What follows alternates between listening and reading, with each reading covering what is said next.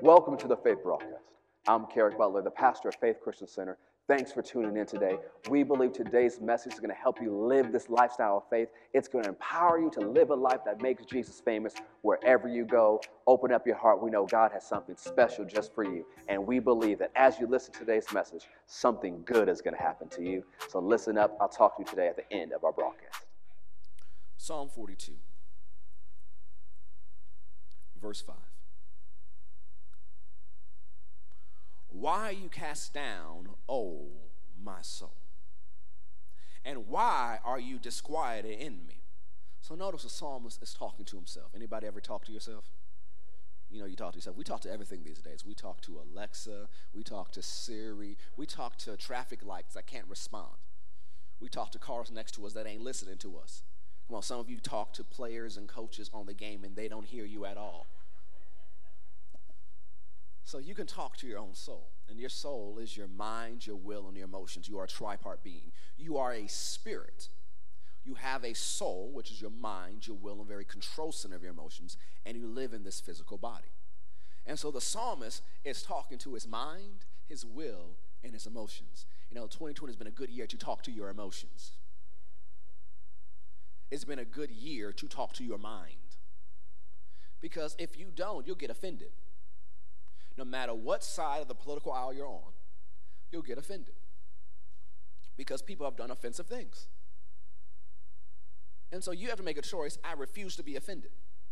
Now, offense will come, but being offended is a choice. And so you have to tell yourself, you know what? I'm not going to be offended. I'm not getting in the drama. Nope, nope, nope, nope, nope, not, no, not today. Not today, Satan. Not today, political parties. Not today, Fox News, CNN, MSNBC. Not today. You have to make a decision. And then you have to remind yourself, nope, I, ch- I chose not to be offended. And then also you have to remind yourself, no, I chose not to be afraid. You have to remind yourself, nope, I will not fear. I, nope, I'm not going to do it. Nope, I'm not going to panic. Nope, anxiety, stop. You have to remind yourself. You have to talk to your mind.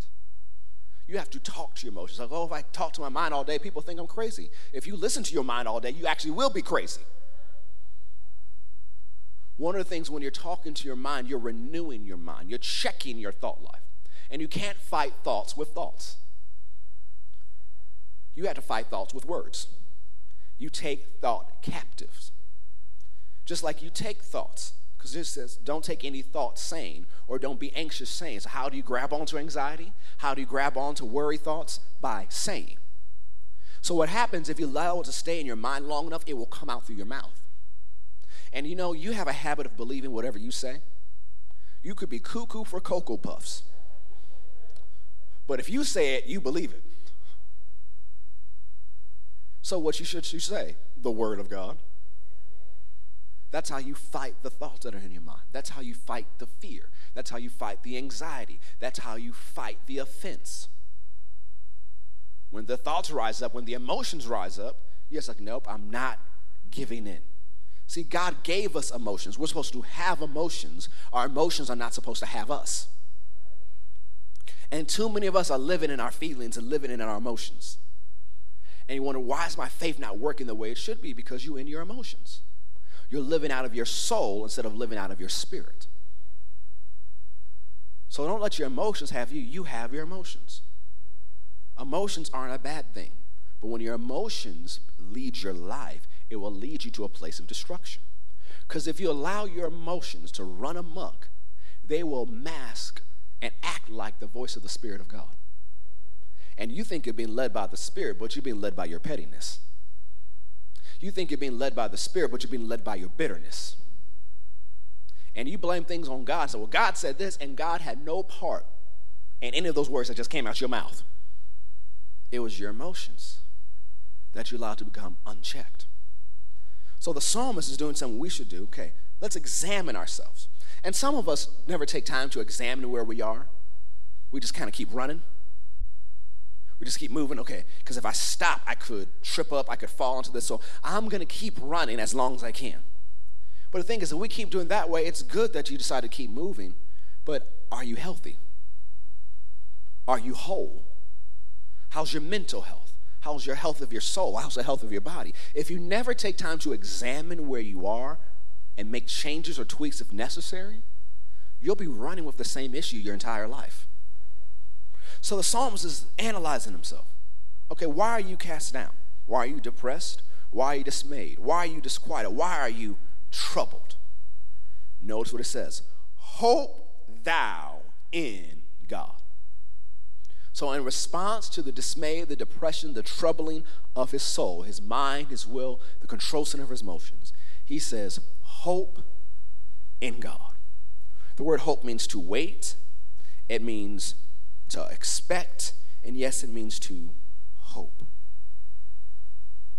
It means to wait, it means to hope, it means to expect. I heard someone say before hope is having only positive expectations having only positive expectations. Expectation is important in the life of the believer. Although we are faith people, we still have to be hope people. You're supposed to get your hopes as high as you can. Uh, people say, oh, you don't get your hopes too high, you could fall down. No, that's not biblical wisdom. You're supposed to get your hopes as high as you can. And so I remember a man of God telling the story years and years ago displaying the power of expectation. He said he was walking through a neighborhood one time, and he said, It's a neighborhood you want to get out of before the sun goes down. And so he's, as he's walking through the neighborhood, he was heading to the bus stop. And he saw all these people waiting on the bus. But he said they weren't just sitting there passively waiting, like, oh, to get here. They were leaning in the direction the bus was supposed to come in. And so he says, I, you know, he says, I like a good example. So he said, I walked up and I talked to the man right there and I said, you know, are you waiting for the bus? Like, yes, I am. And he says, is what bus is it? And he told him the exact bus number. And he says, this is the last bus of the day? Yes, it is. And so they were all waiting and leaning in, expecting the bus to come down that street any moment. And so he said, when it comes to good, goodness of God in your life, when it comes to expected miracles, you need to do the bus stop. You need to lean in expectation for God to move and do something supernatural in your life. And so, hoping or waiting on God is not saying, well, I'll just wait for God to do something. You know, He'll show up one day. No, I'm actively leaning in.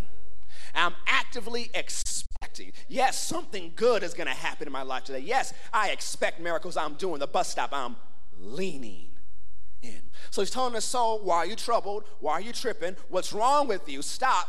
Do the bus stop. Lean in. Expect God to do the miraculous in your life. Well, how do you know? That's what he expected. Notice it says, yeah, next. For I shall yet praise him for the help of his countenance. The word help means salvation deliverance, rescue, welfare, prosperity, and victory. The word help means salvation, deliverance, rescue, welfare, prosperity, and victory. I will yet praise him. This word praise, it means giving thanks. Yes, it means to pray, and it's all praise, it also means the lifting of your hands. So I yet praise him, give him thanks, and lift my hands for the salvation, deliverance, rescue, welfare, prosperity, and victory of his countenance. Now, this count, word countenance means face or his presence. So, what is the scripture saying? He's praising with expectation of help coming from God's presence. He's praising with expectation of help coming from God's presence. But I want you to notice how the scripture phrases, I shall yet praise him. Sometimes you need to know how to give God a yet praise. Now, what is a yet praise? When you don't feel like praising, when you don't feel like lifting your hands, when you don't feel like doing a dance, when you don't feel like singing at all, you yet praise. When your circumstance and your situation tells you should sit down, cry, and crawl back under the covers, you yet praise. What are you doing? You're praising in the face of your circumstance. You're praising in the face of your situation. You're praising in the face of your enemies. You're praising in the face of your problem. You're choosing to yet praise. That I'm not gonna let my situation determine the praise that comes out of my mouth. That no matter what goes on in my life, I'm not gonna let the rocks cry out in my place. No matter what I'm facing, it does not change the worthiness of my God. No matter what happens today, He is still worthy of all the glory, all the honor, all the praise. You choose to yet praise. When you choose, like giving someone a piece of your mind and tell them that everything else but a child of God. And using every verb and adjective and noun that you thought you got rid of when you got saved, but seem to pop up right there in the moment. And you remember your pre Jesus vocabulary. You choose to praise God anyhow. When people have turned on you and betrayed you, you choose to praise God anyhow. When the situation seemed to got worse, you choose to praise God anyways. You give a yet praise. Why? You expect help and victory and welfare and prosperity and rescue and salvation to come from the presence of God. So that means your faith and your expectation is not in your circumstance, it's not in your situation, it's not in what man can do, it's not what your ability can do. You know, I can't fix this situation by myself. I'm not smart enough, I don't know the right people, I don't got enough money, I don't got enough this. I know for me to have victory, it's gonna take a supernatural intervention of my God. I know it's gonna take a miracle. So, do you know what? In the face of everything, I'm gonna praise. Every single morning, what does our bishop tell us to do? Go to bed, get up, praise God. Go to bed, get up, praise God. Go to bed, get up, praise God. That's what you need to do. You wake up, I praise you. Even before you had your coffee, I praise you. Even on the day where you think you need two cups of coffee, I praise you. You yet praise. Yet praise Him. Even in trouble praise him.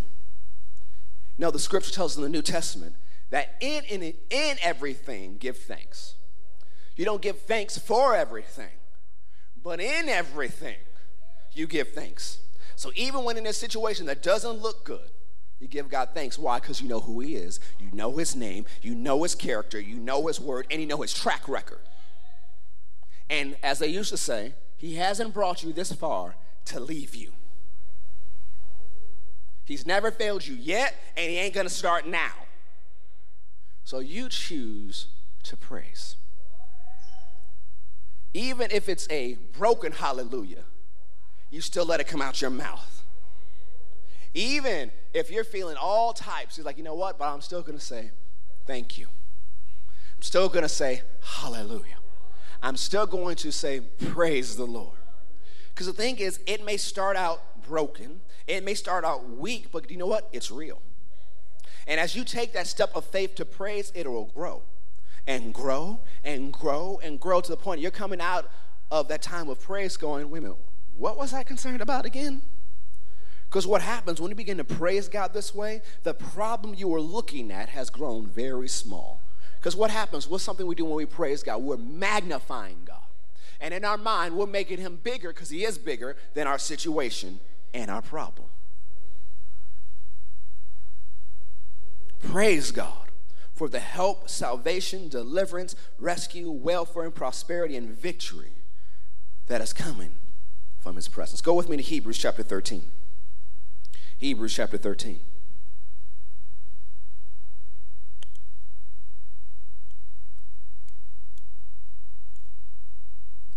Hebrews chapter 13.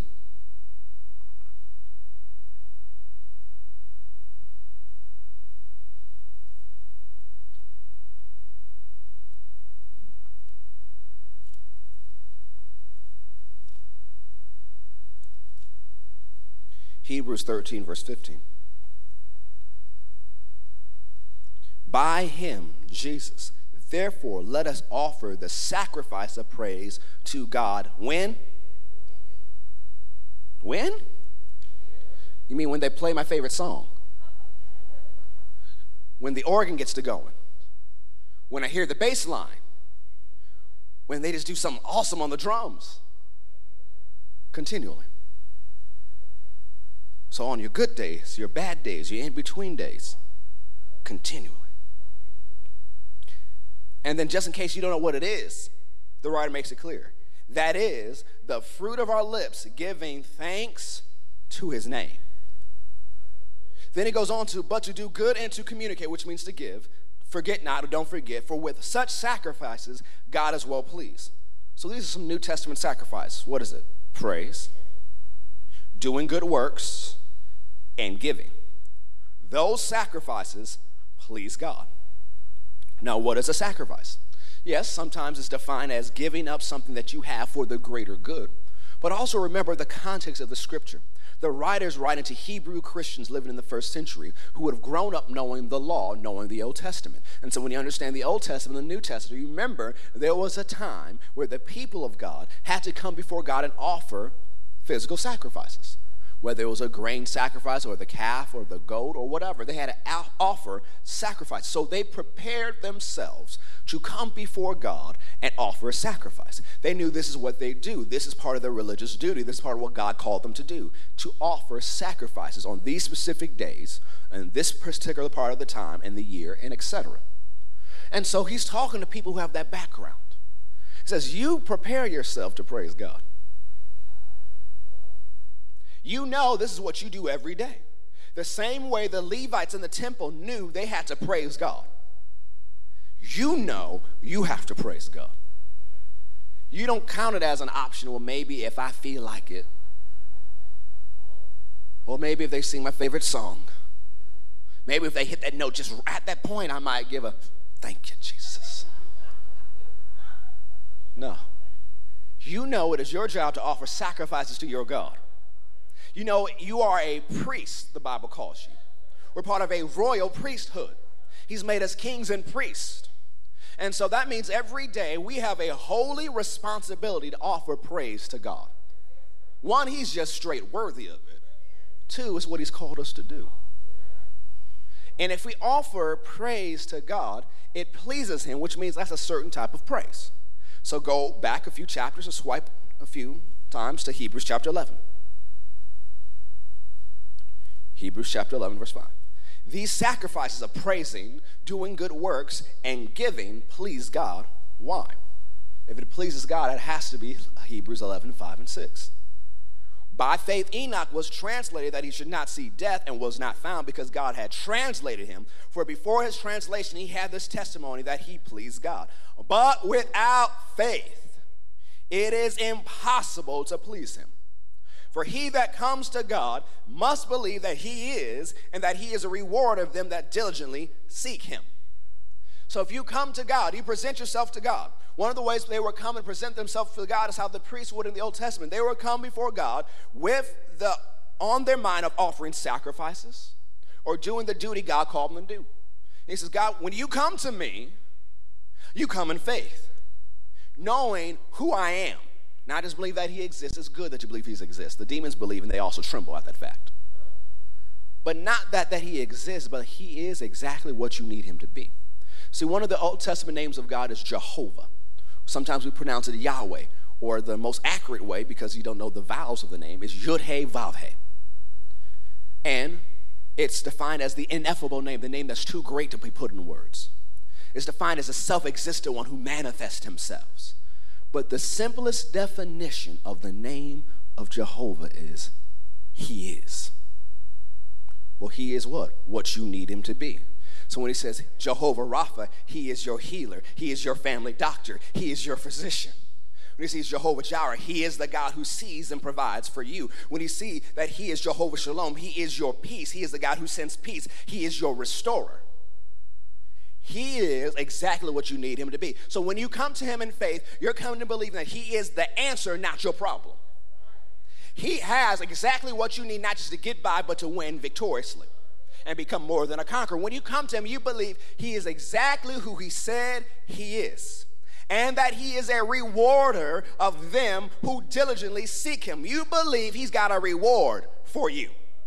Now, this phrase, reward, is not even just a random phrase because just a few verses prior in Hebrews chapter 10 says, verse 35, Cast not away, therefore, your confidence, which has great recompense of reward.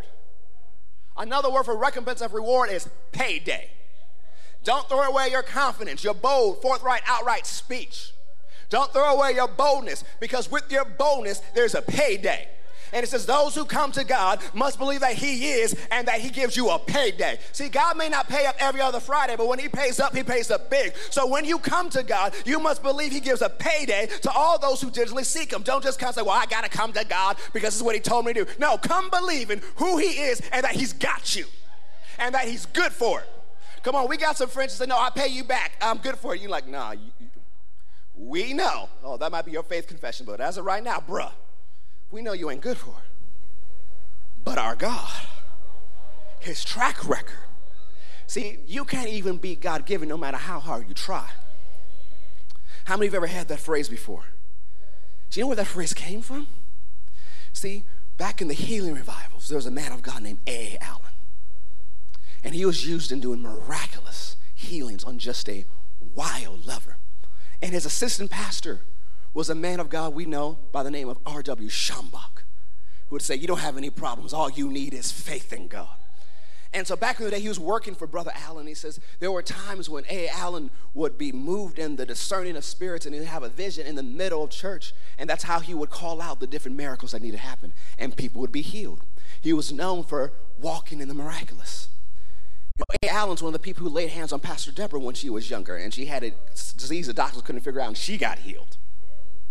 And so A. Allen, so this woman drove from multiple states away. She had a baby who was born with over 16 incurable diseases. And on top of that, the baby's eyes were cloudy. The baby could not walk. The baby could not talk. The baby could not hear. And the baby had no feet. He's in a horrible condition. And the doctor said they didn't even expect him to survive infancy. They said, well, if he survives infancy, he can't live past two. But now this baby boy is a child, but he has no help. And so this mama, and I believe it was either sister or her mother, decided, it's like, you know what? We're going to drive to A. Allen's meeting and believe God. So they drove and they stayed in a hotel. And they paid the cost of the hotel and they paid the cost to have breakfast, lunch, and dinner every single day, and they gave into every single offering. But now it's the last day, and she has to go back. The child has a doctor's appointment. She has to pay the bill for the doctor's appointment. And she said she only had $20 left. And so she went to R.W. Schambach, who was helping to run the meetings, and said, told her the situation and what was going on. And Brother Schambach promised, if the man of God does not call out this baby, I personally will take him back to the man of God's room and he'll pray for him. And so he knew the woman of God only had $20 left. And so that night the service starts, and Brother Allen gets out there, and he does something unusual because he wouldn't usually do the offering to the end of the service. And he says, Well, the Lord has told me to do the offering now.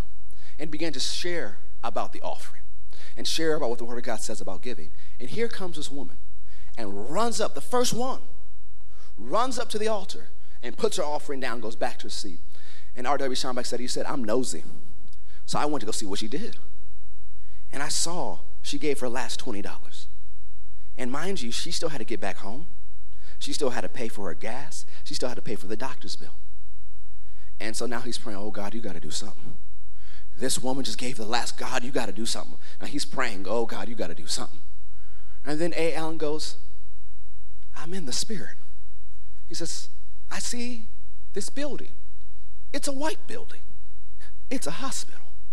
I hear babies crying. I'm in a maternity ward. And as I see a baby being born, he has one, no two, no four, no 16 incurable diseases. The doctor said he's not going to live. And so he's in the spirit having this vision, seeing all this. So then I see that baby boy and his mom and someone else in a car. I see them driving across state lines. They drove into the parking lot. They're here tonight. Mama, bring me your child. So you know she's running up to the altar with her baby. And he prays. And all of a sudden, his tongue snaps back into place and goes into his mouth. His eyes begin to swirl and it clears up and reveals an eye color. His hands pop out. Feet grow on his limbs. All the issues in his body begin to snap and crackle in place. And he puts the baby boy down and he runs to his mother saying the first words in his life, Mama. Now, you know at that, you church is over.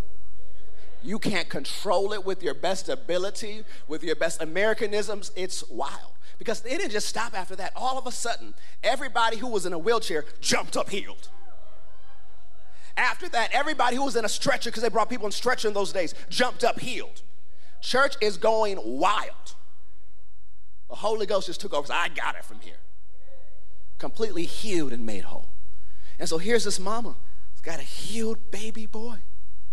But still, she got to get back home. And so she's just standing there, you know, just thankful to God, what he did. And here comes a older lady up to her and says, I'm just so grateful for what God did for your baby. And shakes her hand, you know, a Pentecostal handshake. Left something in there that folds. And then she looked up, like, oh, wow, praise God. And then she looked up, and there's a line of people waiting to give to her. So much she couldn't hold it all in her purse. And so she counted up and sent this testimony to R.W. Schambach later. Says, I counted up everything that people gave me that night. It was more than what I put in every single offering, more than what I paid for breakfast, lunch, and dinner every single day I was there, and more than my hotel room, and more than what I needed to pay for the doctor's bill and the gas bill. And she ended that letter saying, You cannot beat God giving no matter how hard you try. That's where that phrase came from. Someone who gave in faith, who gave an expectation. And so when you come to God praising and giving and doing what He called you to do, you must believe that He's got a payday for you that he is a rewarder of those who diligently seek him, that he's not going to leave you out there by yourself. He's not going to leave you out there hanging. He's got you and he's good for it. He will back his word. If he said it, he will do it. That's why you give yet praises.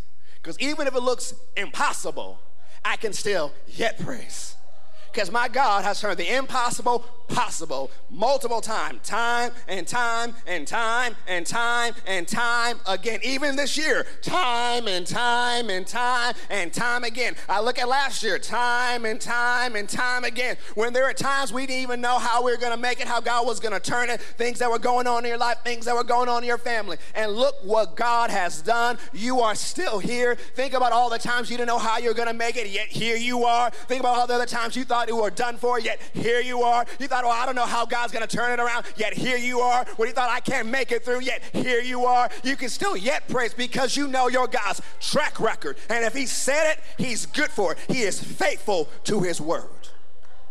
Think about all the times He was faithful when you were faithless.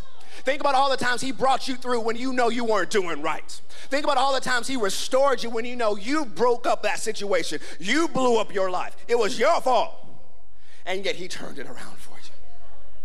So you choose to yet praise because you know him, you know his name, you know his character, and you know his track record. And those are sacrifices God is well pleased. And when you study the Old Testament and even to the New Testament, when they offered sacrifices that pleased God well, there was always a response from heaven. Come on, you offer a well pleasing sacrifice, there's always a response. You remember when Elijah offered that sacrifice, fire fell from heaven. We still serve the God who answers by fire. Well pleasing sacrifices bring responses from heaven, including well pleasing sacrifices of praise. Go with me to Psalm 27. Psalm 27. Glory to Jesus. Psalm 27. Let's look at verse 13.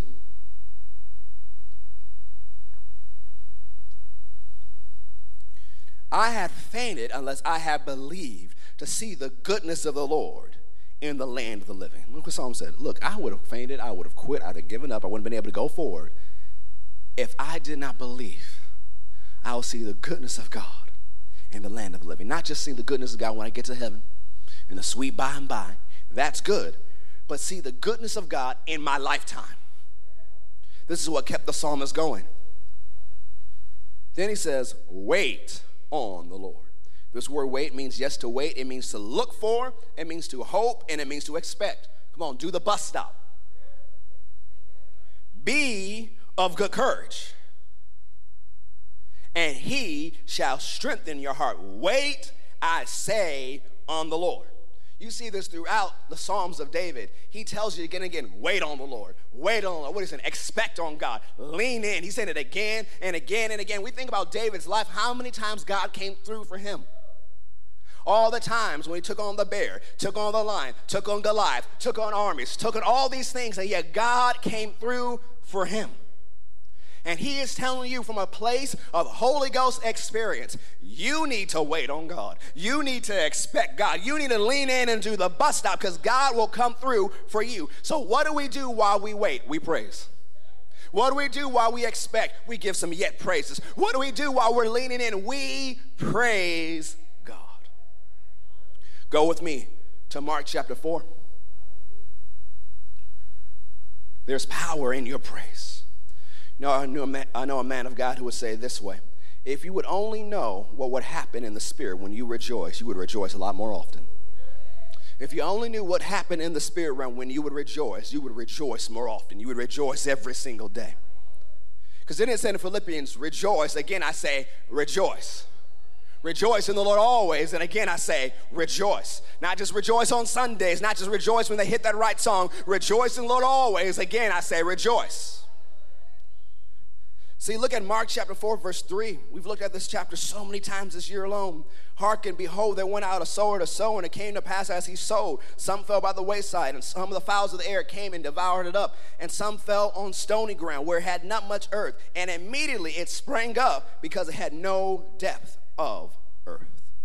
Skip to verse 16. Jesus interpreting this parable. And these are they likewise which are sown on stony ground, who when they have heard the word, immediately they receive it with gladness. The word receive it means they take it. So the word came across, they heard it, they took it. And it says they took it with how? With gladness. That word gladness means with a shout or a shout of praise. So they took the word they heard with praise. Now we know later they should have taken that word, let it die deep in their heart and deal with some stuff in their heart. But notice what happened to the group of people who took the word with praise. They had immediate production. Immediate production. Yes, they have some more further responsibility they should have done, but what I want you to notice here in Mark 4 those who take the word with praise get immediate results they get immediate production. Yes, it still has to grow and bear more fruit, but if you want immediate production for what God has been saying to your life, you want immediate production what the Lord has said over your life, you want immediate production of the word that's coming to you today, you have to take it with praise. You have to take it with a shout of victory. You have to take it with a shout of praise. Even if you consider yourself very calm and conservative, there's different things you do. When God says, I take it and I give you glory, Jesus, you take it with a shout. You take it with praise. Praise brings about production and growth. Praise brings about production and growth. Go with me to Luke 17. Luke 17. We're going to look at verse 11. Praise brings about production and growth.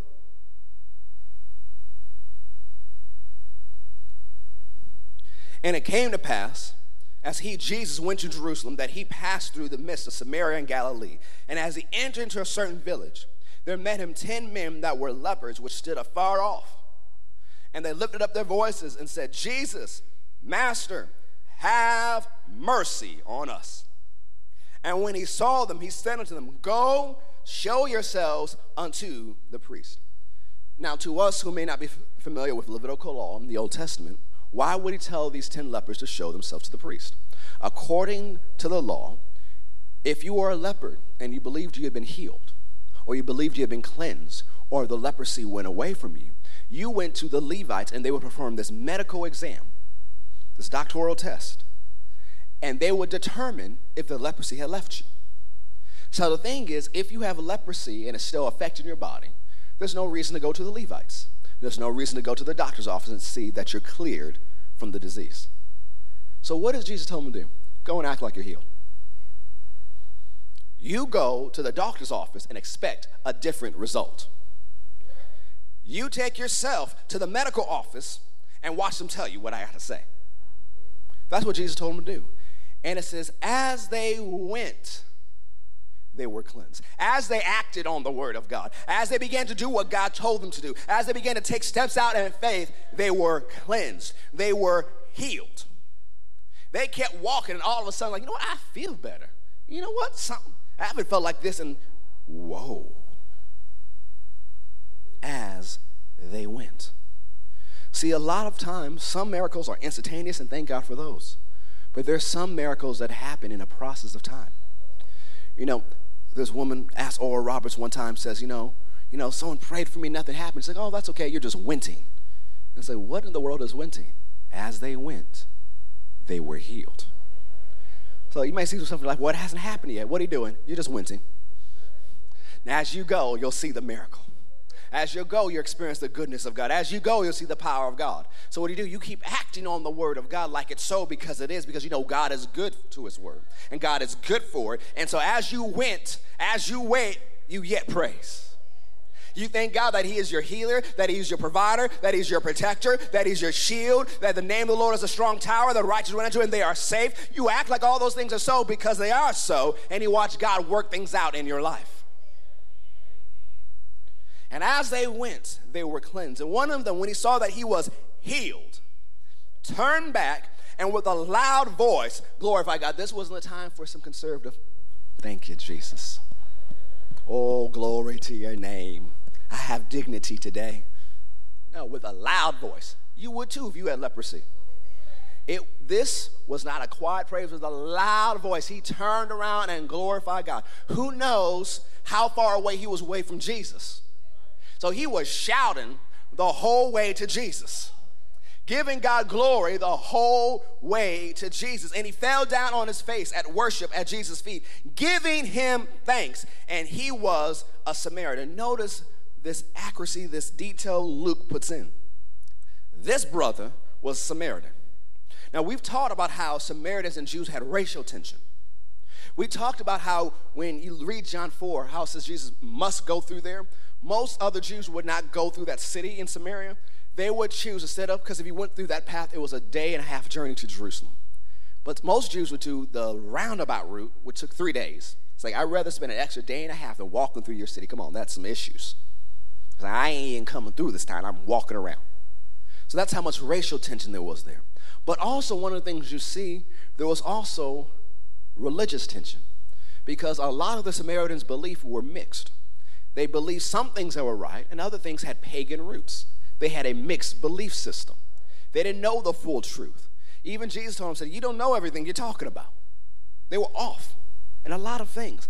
But one thing this Samaritan knew enough to do one thing, even though his doctrine wasn't all right, what he was taught wasn't all right, he knew one thing to do. If God has done something, it just makes sense for me to say, Thank you.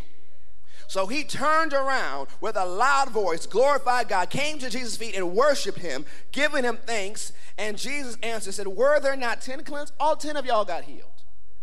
But where's everybody else? There are not found that return to give glory to God except the stranger, except the Samaritan. Now he's saying this not to the Samaritan, but to all the other Jews that are around him. Take notice. This one who y'all got issues with, this one who doesn't even know the word like the rest of y'all, knew enough to praise God. Also, you can add in what's y'all's problem. Because he turned to give God glory and thanks. And Jesus said unto the Samaritan, Arise, go your way. Your faith has made you whole.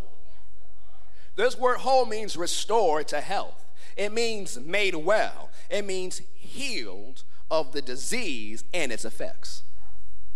Healed of the disease and its effects, restored to health. While everybody was healed, not everybody was made whole. While everybody was healed, not everybody received restoration but praise brought restoration. They all had some elements of faith because they all acted on the word, but praise took the miracle further. How many miracles have stopped short because you forgot to give God praise? How many miracles have stopped at a limited praise because you haven't kept giving God glory, honor, and praise? There's power in your thanksgiving.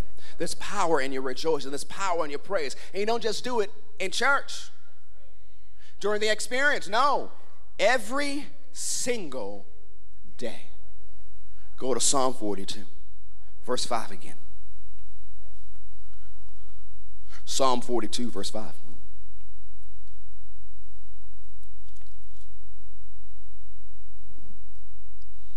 Where we started, Psalm 42, verse 5.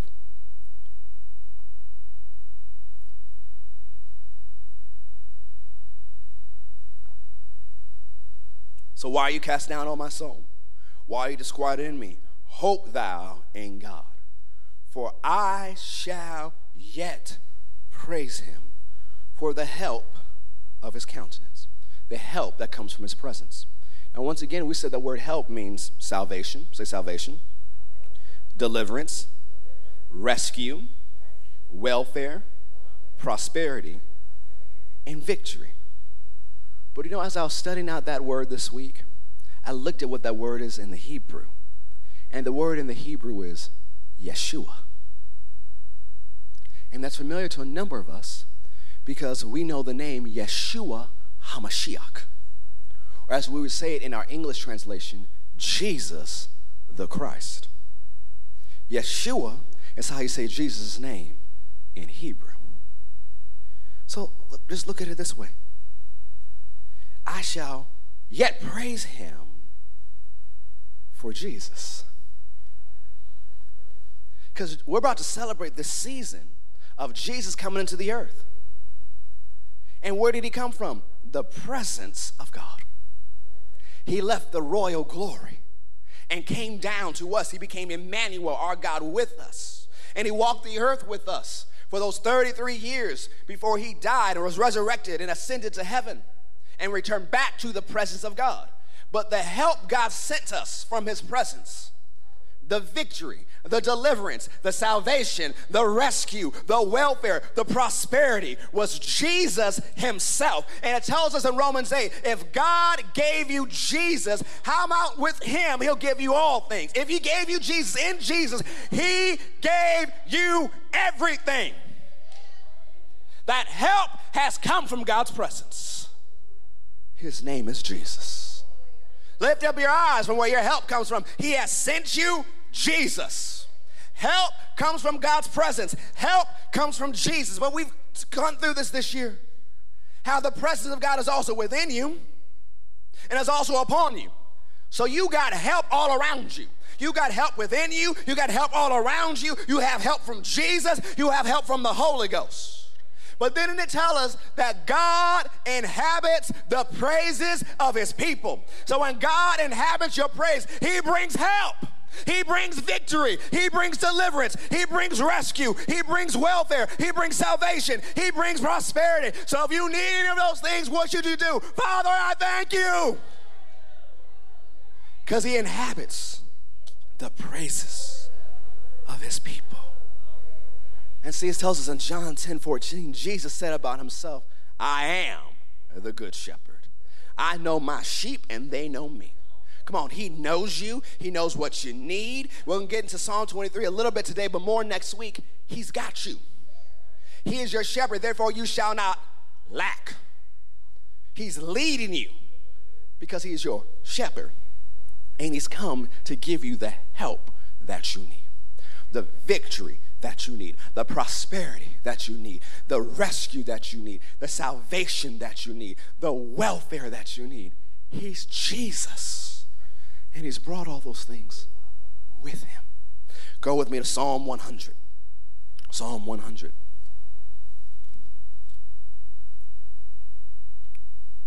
Verse 1 Make a joyful noise unto the Lord, all ye lands. Let's try it again. Make a joyful noise unto the Lord, all ye lands. Serve the Lord with gladness. Come before his presence with singing. Know ye that the Lord, he is God. It is he that has made us and not we ourselves. We are his people and the sheep of his pasture. And because we are his people, because we are his sheep, what should we do? Enter into his gates with thanksgiving and into his courts with praise. Be thankful unto him and bless his name. Why? For the Lord is good. His mercy is everlasting. His truth endures to all generations. Because we are the people of God, because we are the sheep of his pasture, it is our job to give him praise. It is our job to be thankful. It is our job to bless him. It is our job to enter his gates with thanksgiving and into his courts with praise. Psalm 79 13 says, So we, your people, and the sheep of your pasture, will give you thanks forever. We will show forth your praise to all generations. And Psalm 78 52, but made his own people to go forth like sheep and guided them in the wilderness like a flock. So go to Psalm 105. What does that have to do? Go to Psalm 105. He's talking about when he delivered his people from Egyptian bondage. How God dealt with Egypt and led his people out. He compares to the job and the ministry of a shepherd. And Jesus is your good shepherd. And he knows how to bring you out of whatever situation you find yourself in. So let's look at how the psalmist describes that situation. Psalm 105. Let's look at verse 37. He brought them forth also with silver and gold. Now it's good he brought him out with some money. But it wasn't just money, it was restoration. Remember, there were 400 years worth of bondage and cruel labor and cruel slavery. Things were done to them. But when the shepherd brought them out, he brought them out restored. He brought them out with a payday. Don't cast away your confidence, because with it comes a great recompense of reward. There's a payday, and God knows what you've been through. He's seen what everybody has done to you. He said what they said. He's seen how you've been embarrassed. He's seen how he's tried to, people have tried to shame you. He's seen what people have tried to do to you, stuff you know and that you don't know. He's seen it all. And when He brings you out, He brings you out paid. He brings you out restored. He brought His people out with silver and gold, and there was not one feeble person among their tribes. That word feeble means weak and diseased. Weak and diseased. And some of us like the, you know, the old movie of Charlton Heston when they're bringing the people of Israel out of Egypt and it's a very great Hollywood scene. You got the elderly people on crutches and other people in cots. Oh, this is so sweet. Look at all those elderly people being helped by the young people. This is so sweet. That's Hollywood, but it's not Bible. Because the Bible said there was not one feeble person, there was not one weak person, there was not one diseased person. So whether they were five or 105, they all walked out healed. They all walked out strong. Doesn't matter what they've been through. Imagine how they would have walked because of all their years of slavery. But in one moment, in one night, Jesus healed a nation. And if Jesus can heal a nation back then, I just dare to believe, God, that Jesus can heal the United States of America of all of his issues, all of his problems, all his racism, all his injustice, all of his iniquity, all of his sickness, all of his disease. If Jesus can heal a nation in one moment, in one night, I believe He can do it for us because He is still our good shepherd. He brought them out. Not one feeble or weak among them. Say, I'm coming out. Say, He's bringing us out. He's bringing my family out. He's bringing our nation out. I declare the rebirth of the United States of America. I declare a nation healed. I declare a nation delivered. I declare a nation walking by righteousness and justice. I declare reconciliation from sea to shining sea. He did it for Israel. He can do it for us. God is not done with this nation. The best is yet to come. The best for the United States of America is yet to come. Well, how do you know that, Pastor? You still here. If you're here, you are the light of this nation. If you're here, you're the salt of this nation. If you're here, God can still work and move in this nation. And I believe He'll do it. He'll bring us out. He'll bring us out of 2020 better than how this nation went in. He'll bring us out. Doesn't matter what side of the aisle you find yourself on, whether you call yourself an elephant or a donkey. It doesn't matter. He's going to bring us out. I'm watching him bring out Republicans and Democrats, progressives and conservatives, independents. I'm watching him bring out black people, white people, Hispanic people, Latino, Asian people. I'm watching him bring out people from all races, all backgrounds, all economic conditions. It doesn't matter. I believe he'll bring us out. I believe for revival. I believe for awakening. I don't care what the talking heads have to say. I don't care what the pundits have to say. I don't care what the politicians have to say. I don't care about the people in office or those coming into office who have to say. What I have to say is Jesus did it before and he'll do it again. I choose to have faith in my shepherd instead of all the words that everybody's running their mouth with these days. I choose the word of God, not conspiracy theories. I choose the word of God, not what the news has to say. I choose a glorious winter, not a dark winter. I declare God can do it again. He'll do it again. Go ahead and stand to your feet. He'll do it again. Say, He'll do it again. Glory to God. He'll bring you out. He'll bring you out.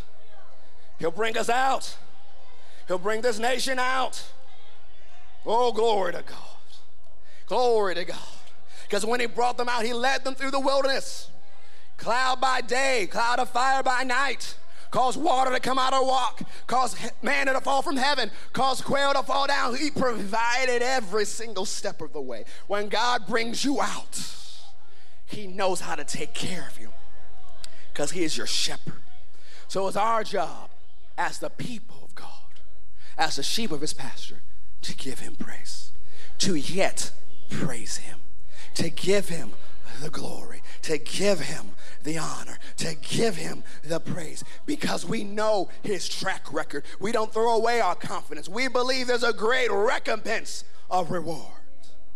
Yes, for us as individuals, for our family, for our church, for the city, for the state, and for this nation. I believe God. I believe God. I believe God. It will be as it was told me. I believe God. I remember one of the last sermons I heard Oral Roberts preach in person. He says, You say, I believe God, that's a rallying cry in the storm. And when you say, I believe God, angels come and attend to you and help you. I believe God it shall be exactly what was told believe his word. I believe it's coming to pass. I believe this is my year of restoration. I believe this is my year of transformation. I believe I'm going to see unprecedented victory in 2021. I believe I've already won in 2021. I believe I'm going to see victory on the left hand and victory on the right hand, victory all around. I believe God. My faith is in God. Come what may, I will yet praise him. I know him. I know his name. I know his character. I know his word. He's faithful. Oh, I said he's faithful. Oh, he's faithful. Oh, glory to God. I said he's faithful. Whew. Whew. Oh, glory to God. Thanks for watching today. We hope today's message was a blessing to you that empowered you to make Jesus famous in every area of your life hey, if you want to be a part of what God's doing here at Faith, you know, our vision statement is to ignite awakening that impacts Georgia and influences the world through the power of the love of Jesus. And we'd love for you to be a part. You can find out our different experience times and our different locations by going to fccga.com.